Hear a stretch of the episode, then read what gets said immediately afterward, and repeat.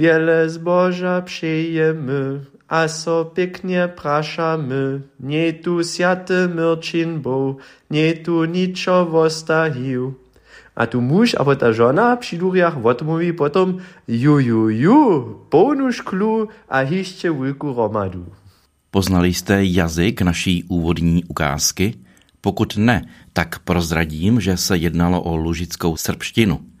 A právě o tomto malém slovanském národu, nám velmi blízkém, si budeme dnes povídat. A protože pořad natáčíme v době adventní, budeme se ve druhé polovině našeho pořadu bavit mimo jiné i o tom, jak lužičtí srbové prožívají advent a také vánoční svátky. Pořadem vás bude provázet Martin Weisbauer. Pozval jsem si do studia dva hosty z Hradce Králové, kteří mohou z vlastní zkušenosti k našemu tématu říci mnoho zajímavého. Je to Krištof Peršín a Tomáš Koloc. Pan Peršín je v současné době posluchačem doktorského studia slovanské literatury na Filozofické fakultě Masarykovy univerzity v Brně a tento akademický rok je zároveň stipendistou nadace Lužicko-srbského národa na univerzitě v Lipsku.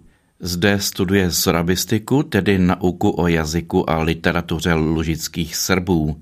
Zároveň je členem společnosti Přátel Lužice, o které se také zmíníme.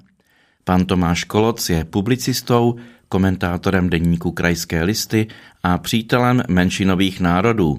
O Lužici se dlouhodobě zajímá, vícekrát ji navštívil a hodně věcí o ní také nastudoval. Já vás tady oba dva vítám a jsem rád, že jste dorazili do studia. Dobrý den. Dobrý den. Dobrý den. My jsme před chvílí slyšeli takovou zvláštní ukázku. Pane Peršíne, vysvětlete nám, proč jsme začali právě tady tou ukázkou náš dnešní pořad. Tak tou ukázkou jsme začali proto, aby posluchači mohli slyšet jak zní lužická srbština. Slyšeli jste autentického rodilého mluvčího horní lužické srbštiny a jedná se o dětskou koledu nebo říkanku, která e, zní při tom, když děti na svatého Martina obcházejí domy a koledují nebo žádají ty obyvatele domu o sladkosti. Aby náš pořad byl alespoň trochu chronologický, tak my skutečně začneme svatým Martinem a přes advent se dostaneme postupně až k vánočním svátkům. Ale možná ještě teď na začátku by bylo dobré vysvětlit nebo upřesnit si, ne všichni ložici znají, kde tedy leží a jaké je to území.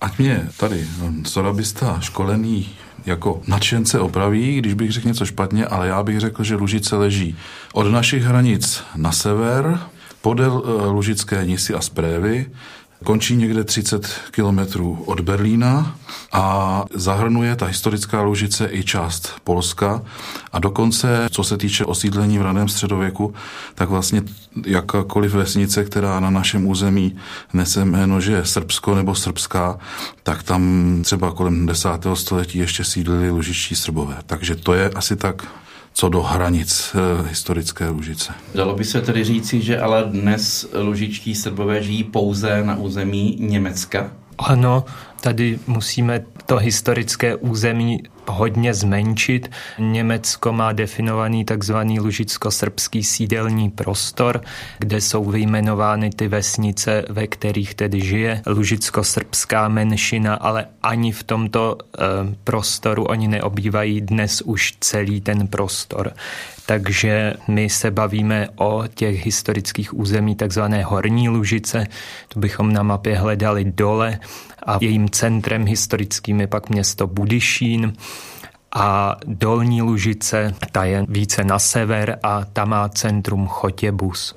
Ještě asi nutno dodat, že většinou my se setkáme s těmi katolickými horními lužickými Srby, protože ta dolní lužická srbština, co jsem teď měl možnost se na univerzitě v Lipsku dozvědět, to je jazyk, který je v podstatě stojí před tím konečným tomu, čemu se říká jazyková smrt a tam eh, těch mluvčí je v řádech desítek a jsou opravdu ta nejstarší generace, takže většinou, když Čech přijede do Lužice a potká se s nějakými aktivními mluvčími lužické srbštiny, tak pak mluvíme o katolické oblasti Horní Lužice. My v našem pořadu budeme dávat důraz především na dobu adventní a dobu vánoční, ale chtěli jsme tento pořad uvést i proto, že jako Češi máme k Lužici velmi, ale opravdu velmi úzký vztah, ať už historický, jazykový, náboženský nebo kulturní a také povahový.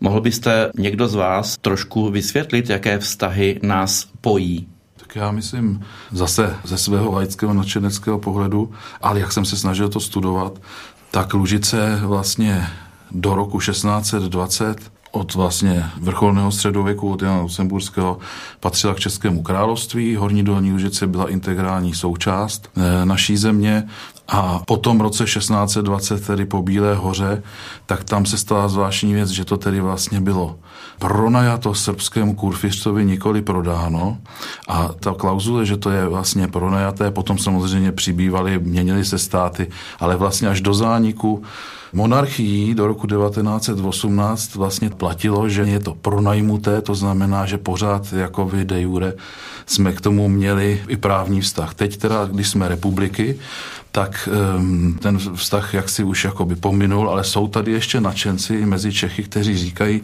že bychom měli tu Lužici jakoby zohledňovat víc. A myslím si, že i to, o čem možná tady budeme mluvit, že vlastně eh, ministerstvo zahraničí naše se stará o všechny menšiny eh, české v zahraničí, plus vlastně o ty lužické Srby, kteří jsou jedinou cizí národností, o kterou má jakoby mm, za úkol se starat, takže to je vlastně ten pozůstatek toho našeho spojení s lužickými Srby. Ta smlouva, kterou vlastně země koruny české jakoby o Lužici přišly, to bylo v roce 1635 pražským mírem a skutečně ten formální vztah tam byl dál a ještě by asi bylo důležité říct, že dnes je to území, které obývají lužičtí Srbové rozděleno mezi dvě spolkové země, mezi Sasko a Braniborsko, takže to území se skutečně pak takto eh, měnilo přičemž dolní Lužice leží v Braniborsku, horní v Sasku.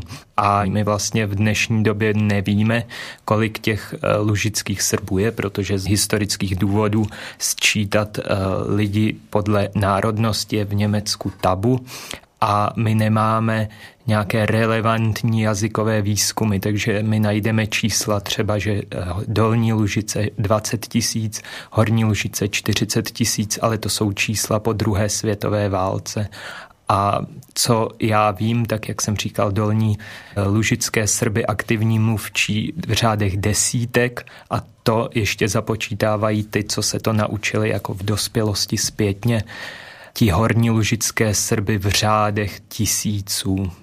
Nejsou všichni jenom v Lužici protože tam je to vlastně jako u nás to bylo na začátku národního obrození, někdy na konci 18. století, to znamená, že, že jakoby loví ty rybky mluvící tím původním jazykem velmi, velmi jako poctivě, to znamená, že se uvádí i počty v zámoří a takže se mluví i o tom, že, že prostě v Texasu existují spolky a tak dále. Ale taky už je to velmi slabé a když se někdo hláší, teda v Americe se tomu pořád ještě říká vendiš nebo vindiš, jakoby lužicko-srbská národnost, tak ten člověk, když ještě třeba bude mluvit původním jazykem, tak většinou to bude Němčina. Ale přesto tam nějaký snahy o to zachovat ty zvyky a zachovat třeba prostě některé slova jsou.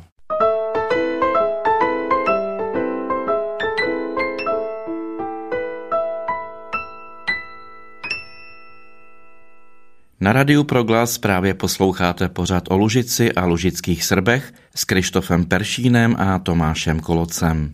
Málo známý je také Masarykův neúspěšný pokus o připojení Lužice po vzniku Československa. Jak to tehdy bylo, stručně?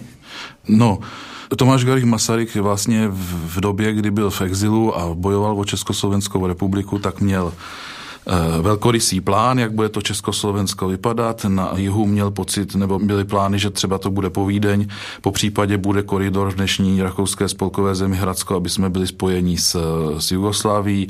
Byl dokonce i velkorysý plán, že bychom mohli mít bývalou německou kolonii Togo.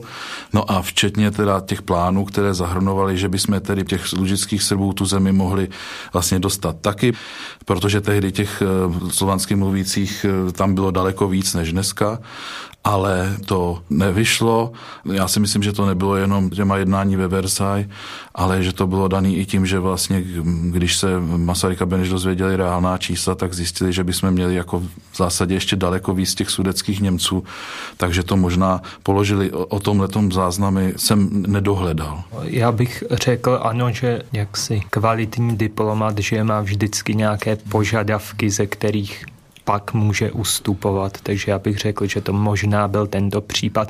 Kromě toho připojení eh, po vzniku Československa pak ještě existovaly i snahy po druhé světové válce, které vycházely jak z české, tak i z části eh, lužicko-srbské strany, nicméně tam pak do toho vstoupily zájmy Sovětského svazu, který eh, vlastně měl zájem na to, aby v té jeho okupační zóně vznikl loutkový stát a ten by tím přišel o důležitou ekonomickou základnu, protože v oblasti Lužice jsou tam velké zásoby hnědého uhlí, takže to pak stroskotalo a já bych ještě asi řekl, že e, musíme počítat také s tím, že sami ti lužičtí srbové nebyli všichni pro to připojení. Já vím, že třeba teď eh, jsem právě pro Českolužický věstník překládal článek eh, doktorky Malinkové o nějakých oslavách založení města Ochranova v meziválečném období a už tehdy se v tisku, když přijela nějaká delegace evangelíků z Čech, tak se tam objevovaly takové kritické hlasy, že se jim ten český vliv v Lužici nelíbil, takže to nemůžeme brát tak, že by ti Srbové všichni nějak toužili třeba po spojení s Československem, ale byly tam i hlasy proti. K těm náboženským otázkám se ještě asi dostaneme, ale proč bychom se měli vůbec o lužické Srby zajímat, respektive čím nám jsou lužičtí Srbové blízcí, jakými znaky? Já si myslím, že Češi jako křesťani jsme spojení s lužickými Srby mnoha um, provázky. Včetně tedy toho, že na samém začátku našich eh, vlastně doložených dějin, tak um, legendy tedy říkají, protože historicky je to už jako těžký dokázat, že dvě významné osobnosti byly lužického původu, a to tedy svatá Ludmila a svatý Ivan, její vlastně učitel náboženství, kteří měli být milčanského původu, což je tedy vlastně ten slovanský kmen, ze kterého vychází dnešní lužiští srbové.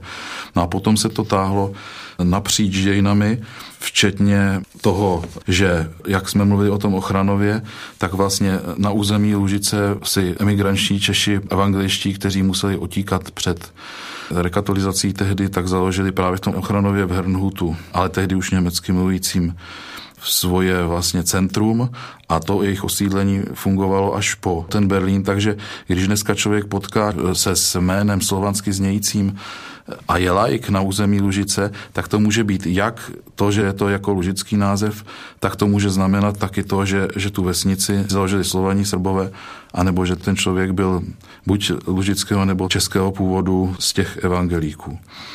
A mně se na tom strašně líbí na Ružici, že člověk vidí svoje vlastní dějiny tak jako z druhé strany, protože tam, když jsem viděl, jakým způsobem to tam funguje, ty dvojjazyční nápisy, které jednou jsou, po druhý nejsou, třeba v menšinovém Walesu je úplně jakoby eh, strašně přesně, všechno musí být, tak tam to přesně není. A řekl bych, že u nás to tak kolem roku 1848 mohlo vypadat stejně. A na druhou stranu k těm společným dějinám mají ty Lužičani často úplně opačné vztahy, protože jsou to zejména teda ti horní často věřící katolíci v kraji, který byl evangelizován, a oni si uchovali z různých důvodů toto katolictví, to znamená, že třeba pohled na Husity je tam úplně jiný, negativní. Z českých králů si nejvíc váží vzdorokrále Matyáše Korvína, kterýho my jako krále vůbec neuznáváme. Že jo? A na druhou stranu jsou tam takové věci, které si myslím, že, že jsou milé, obrozenecký, které bychom si měli zachovat. Třeba mě upoutalo, že při volbách 2017 tak předmětem volební kampaně ministra vnitra Tomase de Mezier bylo, že nabízel lužickým Srbům, aby mohli mít svou slovanskou formu jména příjmení a přechylování, které je tam velice složité, taky ve svých dokladech, protože tam to funguje, jako to u nás bylo za obrození že byl Vojta Náprstek, ale v dokladech měl Adalbert Fingerhut, neboť si počeštil jméno jako vlastenec. To znamená, oni tam bojují o něco, o čem my tady vlastně přemítáme, jestli to už zase nechceme. Takže to jako bych eh, považoval za pozitivní. A jinak to NDR, to je jiná věc a o tom se možná ještě budeme bavit. Tam si myslím, že zafungovala jako věc, že velký bratr byl Slovan, teda ten, ten sovětský svaz a ten malý slovanský národ vlastně vymírající byli taky Slovani, to znamená, že ta NDR se jaksi snažila přes tyhle ty bratry eh, s tím slovanským velkým bratem mít dobré vztahy. A protože ten způsob jakoby třeba kulturní v tom minulém východním bloku byl velmi výměný, v tom smyslu, že nebyla důležitá komerce nebo význam kultury, ze který ten člověk zešel, ale tedy jestli má kvalitní dílo, nebo jestli je taky samozřejmě dobrý straník, tak třeba jako asi nejpřekládanější lužicko-srbský spisovatel Jurij Brezan tak díky tomu tomu vyrostl vlastně v evropského spisovatele, byl přeložený do 25 jazyků, což dneska už samozřejmě se lužickému Srbovi nemůže stát.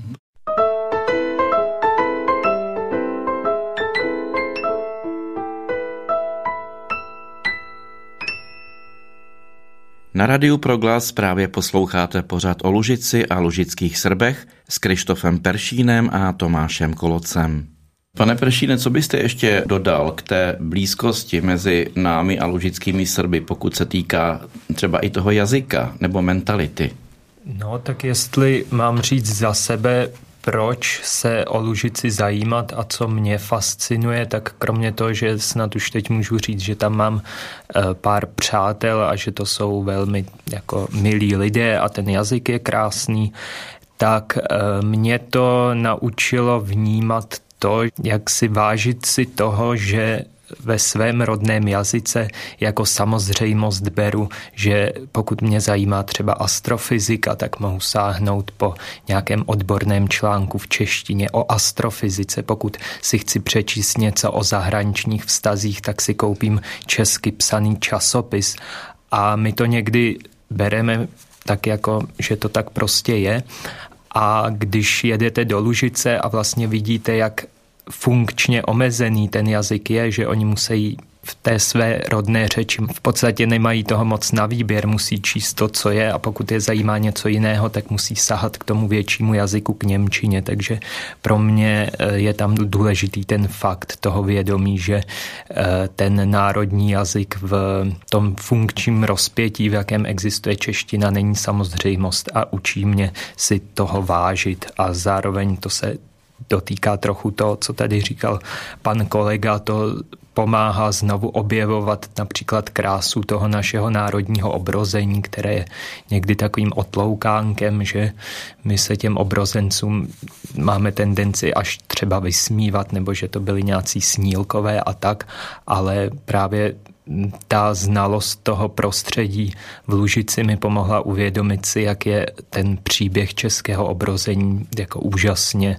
napínavý a vzrušující, že se pár intelektuálů rozhodlo vyvzdorovat si svůj jazyk, kterým budou psát vědecká pojednání, vysokou literaturu a tak dále.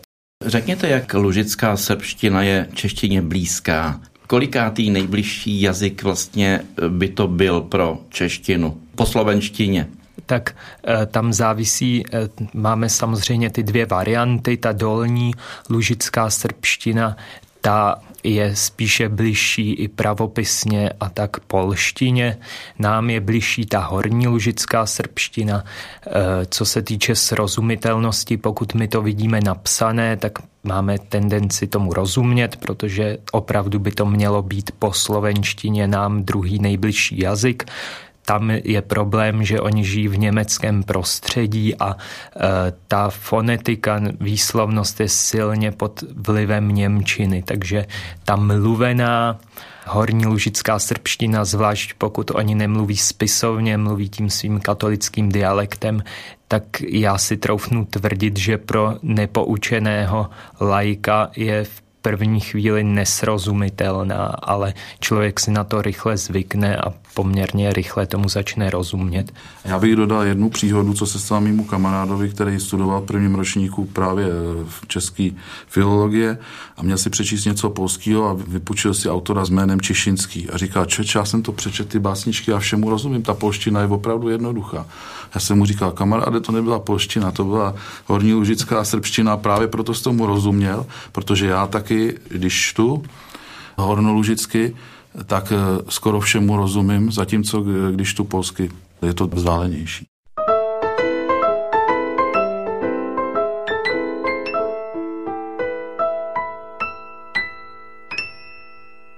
Dalším takovým poutem je Lužický seminář v Praze. Všichni vědí, že se jedná o ložický seminář, ale málo kdo už ví, co je to za budovu. Zde sídlí, myslím, také jakási organizace, která nás spojuje s lužickými Srby tak eh, Lužický seminář bychom nalezli v Praze na Malé straně v ulici u Lužického semináře. Tu budovu tuším vlastní ministerstvo školství, takže tam sídlí akreditační komise ministerstva školství, potom tam má svoji kontaktní kancelář Svobodný stát Sasko. A v přízemí pak sídlí společnost Přátel Lužice, a je tam také Hornolužická knihovna, tedy eh, největší sbírka sorabik na českém území. Tady asi je to takový vhodný můstek zmínit se o těch konfesijních poměrech v Lužici protože, jak už tady bylo řečeno, tak eh, Sasko bylo centrum reformace, takže po většinu historie většina lužických Srbů byli luteráni, kde se zachovalo katolické osídlení, to bylo tam, kde vesnice vlastnil klášter eh, Marína Hvězda, takže podle té zásady čí vláda toho náboženství pak tyto vesnice zůstaly katolické, pak e, trochu zvláštní případ je vesnice Radvor, která měla evangelického pána, ale ti poddaní se jaksi vyvzdorovali svoji katolickou víru, uchránili si ji až do dnes a proč Lužický seminář v Praze? Je to proto, že eh, Lužice spadala pod zprávu pražského arcibiskupství, takže studenti z Lužice jezdili studovat bohosloví do Čech, do Prahy. To se změnilo v roce 1921, kdy po vzniku Výmarské republiky a vzniku Československa tak bylo obnoveno Míšeňské biskupství, dnes Míšeňsko-drážďanské biskupství a lužičtí srbové a celá Lužice tedy teď spadá pod už jednoho z německých biskupů. A ještě asi nutno dodat, že se pak ty poměry obrátily, takže dnes, jak už jsem říkal, je většina eh, aktivně mluvících eh, lužických Srbů jsou katolíci, ale jsou i velmi nadšení lužicko-srbští evangelíci a neměli bychom na ně zapomínat. Někdy se tak jako ztrácí, ale také existují. Před chvílí zde zaznělo, že v Lužickém semináři sídlí společnost Přátel Lužice. Mohli bychom si ještě, než se dostaneme k adventním a vánočním zvykům, stručně říci něco o jejich aktivitách a o jejím poslání? Tak společnost Přátel Lužice je spolek dobrovolníků, kteří se zajímají o Lužici, mají Lužici rádi, zajímají se o lužickou srbštinu a jejím posláním je popularizace eh, lužicko-srbské problematiky, ale nejenom lužicko-srbské, tež v regionálně lužické v českém prostředí, takže eh, snaží se budovat most mezi Lužicí a Prahou, takže například pořádáme, protože protože jsem členem, tak budu mluvit eh, v množném čísle, takže pořádáme například zájezdy eh, do Lužice, snažíme se přinášet nějaký lužicko-srbský kulturní program do Prahy a snažíme se budovat takové ty osobní přátelské vazby.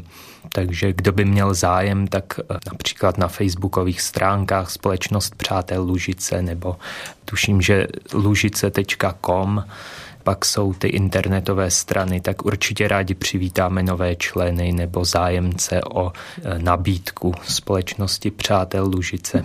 Mohli bychom zmínit nějaké významné osobnosti lužických Srbů, nejenom z minulosti, ale i ze současnosti nebo nedávné minulosti? No tak já jsem samozřejmě pátral a e, v tomhle smyslu mě to e, baví e, zjišťovat, kdo k jakému národu patří a existují významné osobnosti, které patřily k lužickým Srbům, jejich předkové mluvili srbsky, ale oni samozřejmě už ne. Je překvapivé, že mezi ně patřil třeba Friedrich Nietzsche. Dočetl jsem se to ve článku Marko Malinka, který učí na New York University tehdy se vlastně nesmělo o ružickém národu vůbec mluvit, protože vlastně byla tam ve středověku velká proti němu nevole, nemohl člověk třeba stoupit do cechu, když nemluvil dobrou Němčinou a tak dále. To znamená, že on měl pocit, že jeho předkové byli Poláci, ale pravděpodobně byli ružičtí Srbové. Stejně tak jako filozof Gotthold Ephraim Lessing. Ale z těch eh, modernějších, tak lužicko-srbské eh, předky měli doloženě třeba Karel Maj, tvůrce Vinetua, nebo první prezident NDR Wilhelm Pík. A tedy je zvláštní, že ze starého lužicko-srbského rodu, který vlastně třeba založil první nakladatelství časopisů ze Schirachů, pocházel taky i Baldur von Schirach, což byl zakladatel Hitlerjugend, který se teda úplně uklonil z rodinné dráhy a stal se vlastně militantním Němcem. Na druhou stranu jeho vnuk, teďka Ferdinand von Schirach, je významným spisovatelem, dramatikem, který je naprosto demokratický. Takže myslím si, že Srbové mají jako dobrou, dobrý background. A z těch nejnovějších, tak je to virtuoska na, na Teremin Vox, na ten nástroj, o kterém se teďka hodně mluví, protože v Davidském divadle byla strašně úspěšná hla Teremin o jeho vynálezci, která se jmenuje Karolína Aikec, nebo Ike, protože Otázka je, jestli tohle používá svoje, tedy srbské jméno nebo to německé. A možná, že k tomu ještě by se mělo říct, že existují i Srbové, kteří vlastně se rozhodli proto žít i u nás. Takže třeba hudební skladatel Bjarnat Kravc nebo mistr boxu Československá Michal Michalk, novinář Jurij Vyčas a tak dále, takže ano, i u nás existuje stále srbská menšina, kterou si myslím, že právě společnost Přátel Lužice jak si poskytuje jim své zázemí. No ale když jsme tady mluvili o tom svatým Ivanovi a svaté Ludmile, kteří tedy měli milčanské kořeny, tak my máme ještě světce, nebo ještě ne světce, který je daleko novější. Ano, já myslím, že by mělo na půdě Rádia Proglas zaznít jméno Aloise Andrického, což byl mladý eh, kněz lužicko-srbského původu, byl z toho národního hlediska, to byl aktivní lužický Srb, on se narodil roku 1914 v Radvoru, eh, tuším, že měl tři bratry, všichni z nich byli kněží a dvě sestry. A On byl v roce 1943 umučen nacistickým režimem v Dachau za nějaký svůj odpor proti e, nacistickému režimu. Byl katolickou církví beatifikován 13. června roku 2011. Účastnilo se toho na 2000 lužických Srbů a pro lužické Srby je to opravdu takový národní hrdina, velmi se ho váží. On tím, že zemřel velmi mladý, tak je to takový vzor pro uh, mladé lidi a myslím si, že by se jeho pokud mohu použít slovo kult, takže by se mohl klidně rozšířit i do Čech, protože ten jeho osud je velmi zajímavý. A svátek tedy slaví, nebo jeho den se připomíná 3. února, což je den jeho umučení.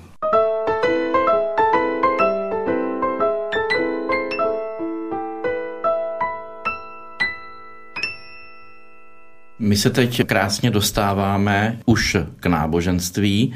V úvodu našeho pořadu zaznělo, že zde je jak katolická část, tak protestantská část lužických Srbů. A jelikož mluvíme teď v době adventní, jaké jsou zvyky v době adventu a potom i v době Vánoc? Já jenom pro upřesnění, pokud neřeknu jinak, tak budu mluvit o té katolické populaci, protože mezi nimi mám nejvíce známých, nejvíce jí znám a my jsme v samém úvodu se ocitli ještě před dobou adventní. Eh, slyšeli jsme, jak jsem už říkal, eh, dětskou koledu. Eh, existuje v lužicko-srbských vsích zvyk, že děti dnes, dříve to byl takový starší školní věk, ale dnes jsou to čím dál mladší děti, tak chodí od domu k domu, říkají tuto říkanku nebo zpívají. V překladu to znamená, že přejeme vám mnoho štěstí a pěkně prosíme, nebyl tu svatý Martin a nenechal nám tu něco, přičemž ten člověk, který je obdarovává, pak řekne jo, jo, jo, plnou sklenici a ještě velkou hromadu a podaruje děti nějakými drobnými sladkostmi. Například právě v tom Radvoru pak děti koledují na svatého Mikuláše. Tam se to pak může lišit od vesnice k vesnici. To mohou mít jinak. Existuje i německá verze této básničky, takže tento zvyk dělají i německé, i lužicko-srbské děti, přičemž když jsem se na to ptal, tak dnes se občas stane, že tuto tradici přenášejí pod vlivem jaksi populární kultury na předvečer svátku všech svatých a chodí z převleky, tedy přejímají ten americký zvyk Halloweenu, ale jinak na svatého Martina se tato tradice ještě udržuje.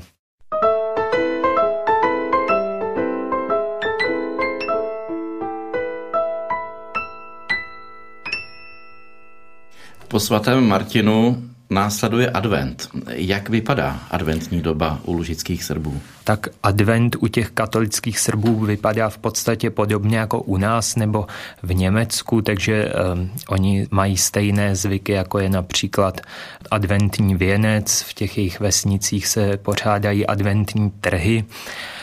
Co je pak eh, spojené s těmi jednotlivými svátky, tak například eh, znají takové ty lidové postavy, které známe i my z českého prostředí, takže například 4.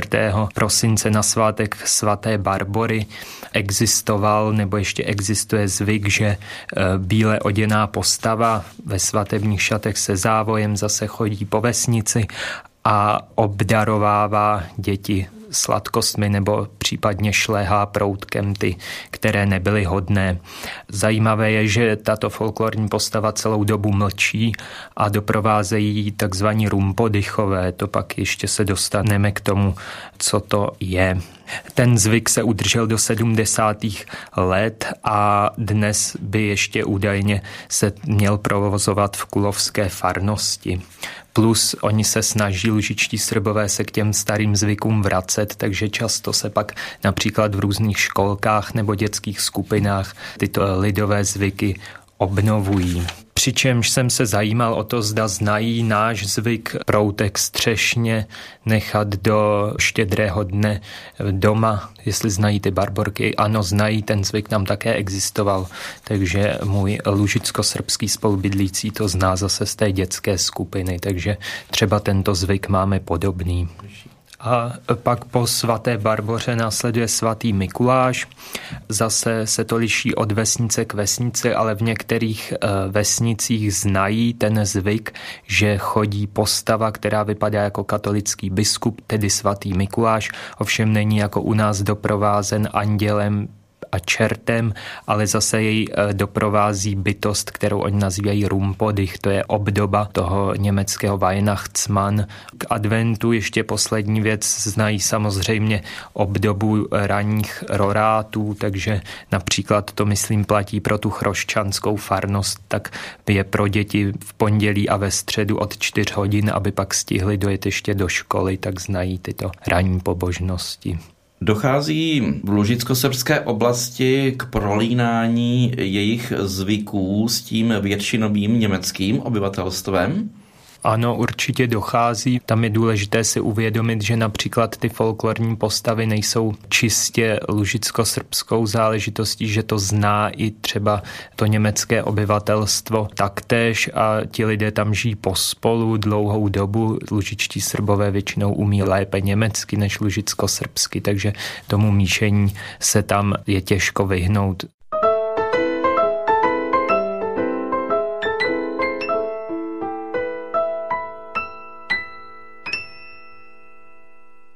Teď se již dostáváme do samotné doby vánoční. Jsou nějaké věci, kterými by se lišila od naší doby vánoční? Já si myslím, že to slavení vypadá podobně. Tady je asi dobré zmínit, že v Sasku je štědrý den pracovním dnem, takže do 12 jsou otevřené obchody, což jinak v Německu mají zákaz nedělního prodeje a svátečního. Štědrý den se lužicky řekne patolžica a podle toho, jak já jsem se svého respondenta na to vyptával, jak u nich vypadají Vánoce, on samozřejmě zdůrazňoval, že to v každé rodině je trochu jinak, takže nemůžeme brát, že by to všichni lužičtí Srbové slavili tak, ale že kolem třetí hodiny se účastní nešpor a po nich pak nastává to, na co se asi těší všechny děti, tedy rozsvícený stromeček a obdarovávání. Tady je zajímavé, že u lužických Srbů je to zvykem tak, že nikoliv náš Ježíšek, že nechá dětem dárky, ale oni se s ním nesetkají, ale u lužických Srbů je zvykem, že ten dárkonoš děti skutečně obchází. Děje se to typicky mezi třeba čtvrtou a šestou hodinou a teď máme dva typy těch dárkonošů. Jeden je ten už zmiňovaný rumpodych, to je obdoba německého Weihnachtsmana, který je populární v těch severních německých oblastech a teď existují dva druhy toho rumpodycha, zase to liší od vesnice k vesnici. Jeden je červený v okolí kamence, to je ten hodný rumpodych, který připomíná Santu Klauze nebo právě toho vánočního muže. Pak je ještě existuje černý rumpodych, který chodí s řetězem, je takový zlý a hrozí dětem, že je odtáhne do lesa, když budou neposlušné. Jinak samozřejmě děti musí říci tomu rumpodychovi modlitbičku, případně nějakou básničku. A když to zvládnou, tak pak je obdaruje.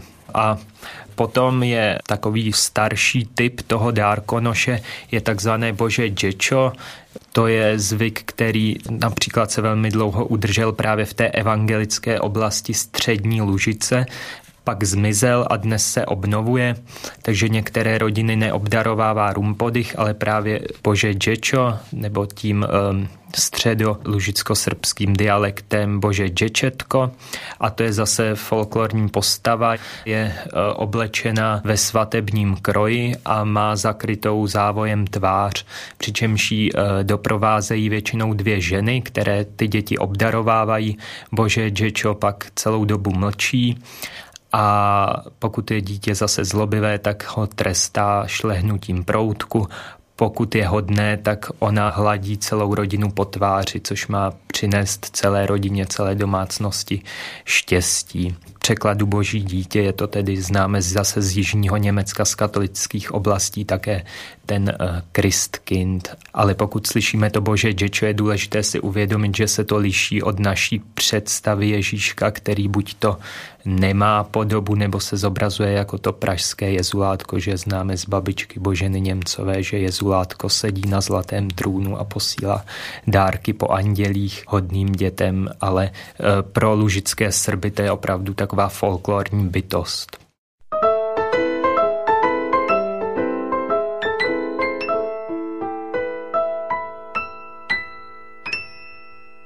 Posloucháte Radio Proglas a pořad na stole je téma, ve kterém se bavíme o Lužici, lužických Srbech a také o jejich adventních a vánočních zvicích.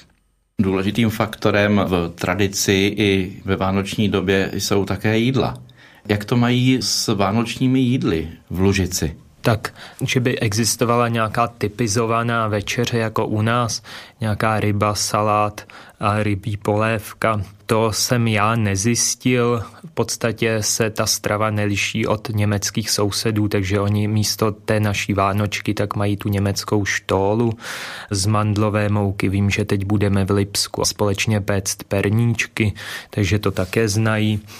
A co jsem se svého respondenta vyptával, tak oni se na štědrý den nepostí, jedí maso z brambory ale říkal mi, že například oni potom ten další den pak mají slavnostní oběd, kde jedí husu, takže na ten štědrý den se používá takové to horší z té husy, já nevím, třeba křidílka nebo vnitřnosti a tak dále, ale že by existoval nějaký takový typické menu, to se mi nepodařilo zjistit, spíš se to liší od rodiny k rodině.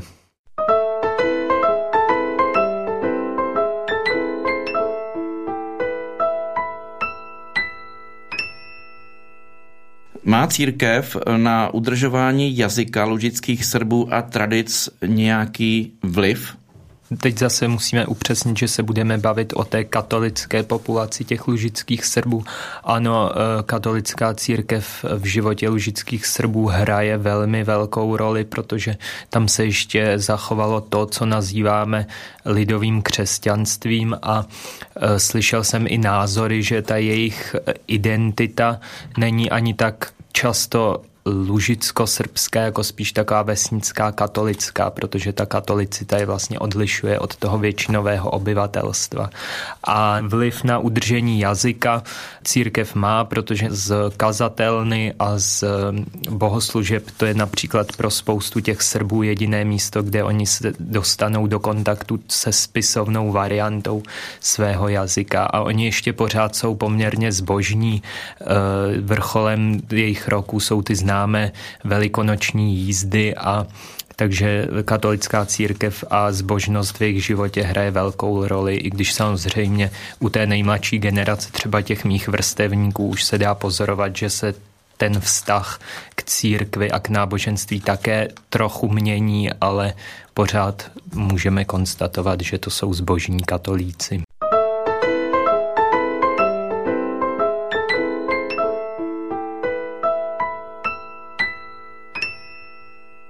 Tomáši, jak zareagují lužičtí Srbové, když eh, my jako Češi je navštívíme a promluvíme na ně česky? No to je otázka jako na zavolanou. Já jsem právě tímhle tím byl velmi překvapený. Teď nedávno, když jsem zmiňoval, že důtočitelný pořád mi psala jedna kolegyně, která zažila, když v roce 1963 se otevřel první malý pohraniční styk mezi ČSSR a NDR a přijeli první turisti český do Budyšína a teď k tam k ním začali chodit někteří lidé a říkali svým dětem, podívejte se, to jsou ty Češi, tak jsme vám o nich vyprávěli a začali je brát do rodin, jakože mytické osobnosti mluví podobným jazykem, protože tehdy ta opona i kvůli západnímu Berlínu byla dlouho velmi jako e, neprodyšně uzavřena. A teď bych řekl, že pořád to funguje u některých, eh, teda samozřejmě, když člověk přijede na ty slavnosti nebo přijede do toho typicky eh, katolického kraje, kde ještě pořád se, se v těch vesnicích mluví, takže já třeba jsem byl na slavnosti, která končila právě v tom klášteře Marijina hvězda, který se vlastně, jak říkal Krištof, podepsal na tom, že se tam ještě lužicky mluví a ta identita se udržuje. A chtěl jsem si tam dát párek a přišel jsem do bufetu a začal jsem tam s kamarádama mluvit česky, tak se rozářila ta paní bufetářka, začala na mě mluvit česky a dala mě ten párek zadarmo, protože jsem Čech prostě. A to je, řekl bych, ten vztah těch opravdu vlasteneckých lužičanů k těm Čechům. Eh, většinou nezáleží ani na vzdělání. Když jsem byl v muzeu v Budyšíně, tak tam byl pan Vrátnej s typicky německým jménem Helmut a když zjistil, že jsme Češi, začal na nás mluvit česky, protože taky už v 60. 70. letech prostě jel do Prahy na kurz. Neb se prostě napojil na tuhle tu tradici, nejbližší slovanský národ, nejbližší slovanská řeč. To znamená, že vlastně nezáleží na vzdělání, záleží na vlastenectví a když už ten člověk je vlastenec, tak, tak česky většinou umí. Smutný je, když, když mluvím s člověkem, který umí krásně lužicky česky, ale žije v Drážďanech a říká mi, že už dítě nebude učit, protože manželka je Němka. No, ale potom jsou samozřejmě i případy, eh, my jsme tam spali ve vesnici Nebelčice, což je na předměstí Kamence, tam protéká, to je taky zvláštní katolický fenomén v Lužici, tam je ta svatojakubská poutě velmi silná v Německu a vlastně z východu na západ tam jdou, no, ta stezka. A jsou tam dokonce herbergy, jsou tam prostě ubytovny pro ty lidi, kteří jsou na té pouti, takže tam jsme byli ubytováni. A e, super, ale vlastenecká paní, která tam vlastně držela ten herberg, tak vlastně vykazovala všechny rysy té vlastenky ale už na nás mluvila německy, protože prostě už to bylo na předměstí města a už to nefungovalo. A ty jsem chýlím ke konci. Můj nejparadoxnější zážitek byl, když jsem se dostal do Horního Hajnku, což je vlastně takový něco mezi Římem a Kerskem v Lužici, protože je to osada, o který si Lužičané žertujou, že není vidět ani na satelitní mapě, protože je celá pod stromama, tak jako to Kersko a mají tam svoje domy spisovatelé a vlastenci a tak. A náš můj kamarád Marko Ráb, který vlastně říkal, hele, my se známe všichni z kostela, tak já tam zajdu a seženu ti normálně klíč od domu Jurie Brizana, což byl ten asi nejúspěšnější eh, lužicko-srbský spisovatel. No a jak scháněl ten klíč, tak si tam dal do řeči se dvěma lidma a ty, když viděli, že s ním jdou cizinci, tak jak se bavili srbsky, tak plynule přešli do Němčiny. Řekl bych, že to je obraný způsob po těch staletích, kdy vlastně za, za Hitlera a předtím prostě v tom středověku a raném novověku vlastně byli persekuovaní za to, že mluví tím jazykem, tak vlastně úplně je to tam, řekl bych, v genech. Jo. Ale potom jsme potkali Beno Budara, spisovatele a mm, redaktora nakladatelství Domovina a tam jsme prostě strávili takový, jak to říct, krásně mezislovanský večer, kdy jsme si povídali a on nám vyprávěl o tom, že se zná s Milanem Hrabalem a Vladimírem Páralem, že prostě obdivuje český autory a tak, takže je to velmi ambivalentní. Ano a ten závěr vlastně navazuje, protože když tady mluvím o Horním Hajnku, měl bych asi taky promluvit o Satkule, protože vlastně tím, jak je ten národ v ohrožení, tak kde pán Bůh jakoby dopustil, aby ten národ přežil, je víceméně nakročený ke svatosti v očích toho etnika. A to je pro Srby jistě ten horní hajnk a pro většinu lidí, kteří vlastně třeba čtou nebo jsou napojeni na tu lužicko-srbskou literaturu, tak je to ta říčka Satkula.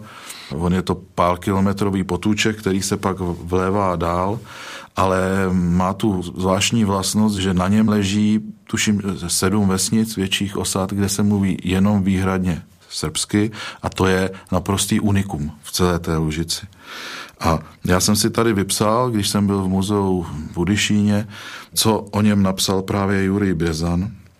Právě v srdci našeho kontinentu nebo i světa, jak mnozí v skrytu se, duše sebeklamem věří, Vyvěrá Satkula, říčka, která sedm vesnic protéká, než střetne řeku, co ji pohltí. Atlasy znají moře a říčku ne, leč bylo by to jiné moře, když nevzalo by vodu ze Satkuly. Neboli Lužičané i po těch staletích, kdy vlastně ten jazyk kontinuálně se umenčuje a vymírá, stále věří, že ten pramínek, kde se mluví jenom srbsky, tak věří, že zůstane a že možná naopak ta řeka toho jazyka a té kultury bude sílit.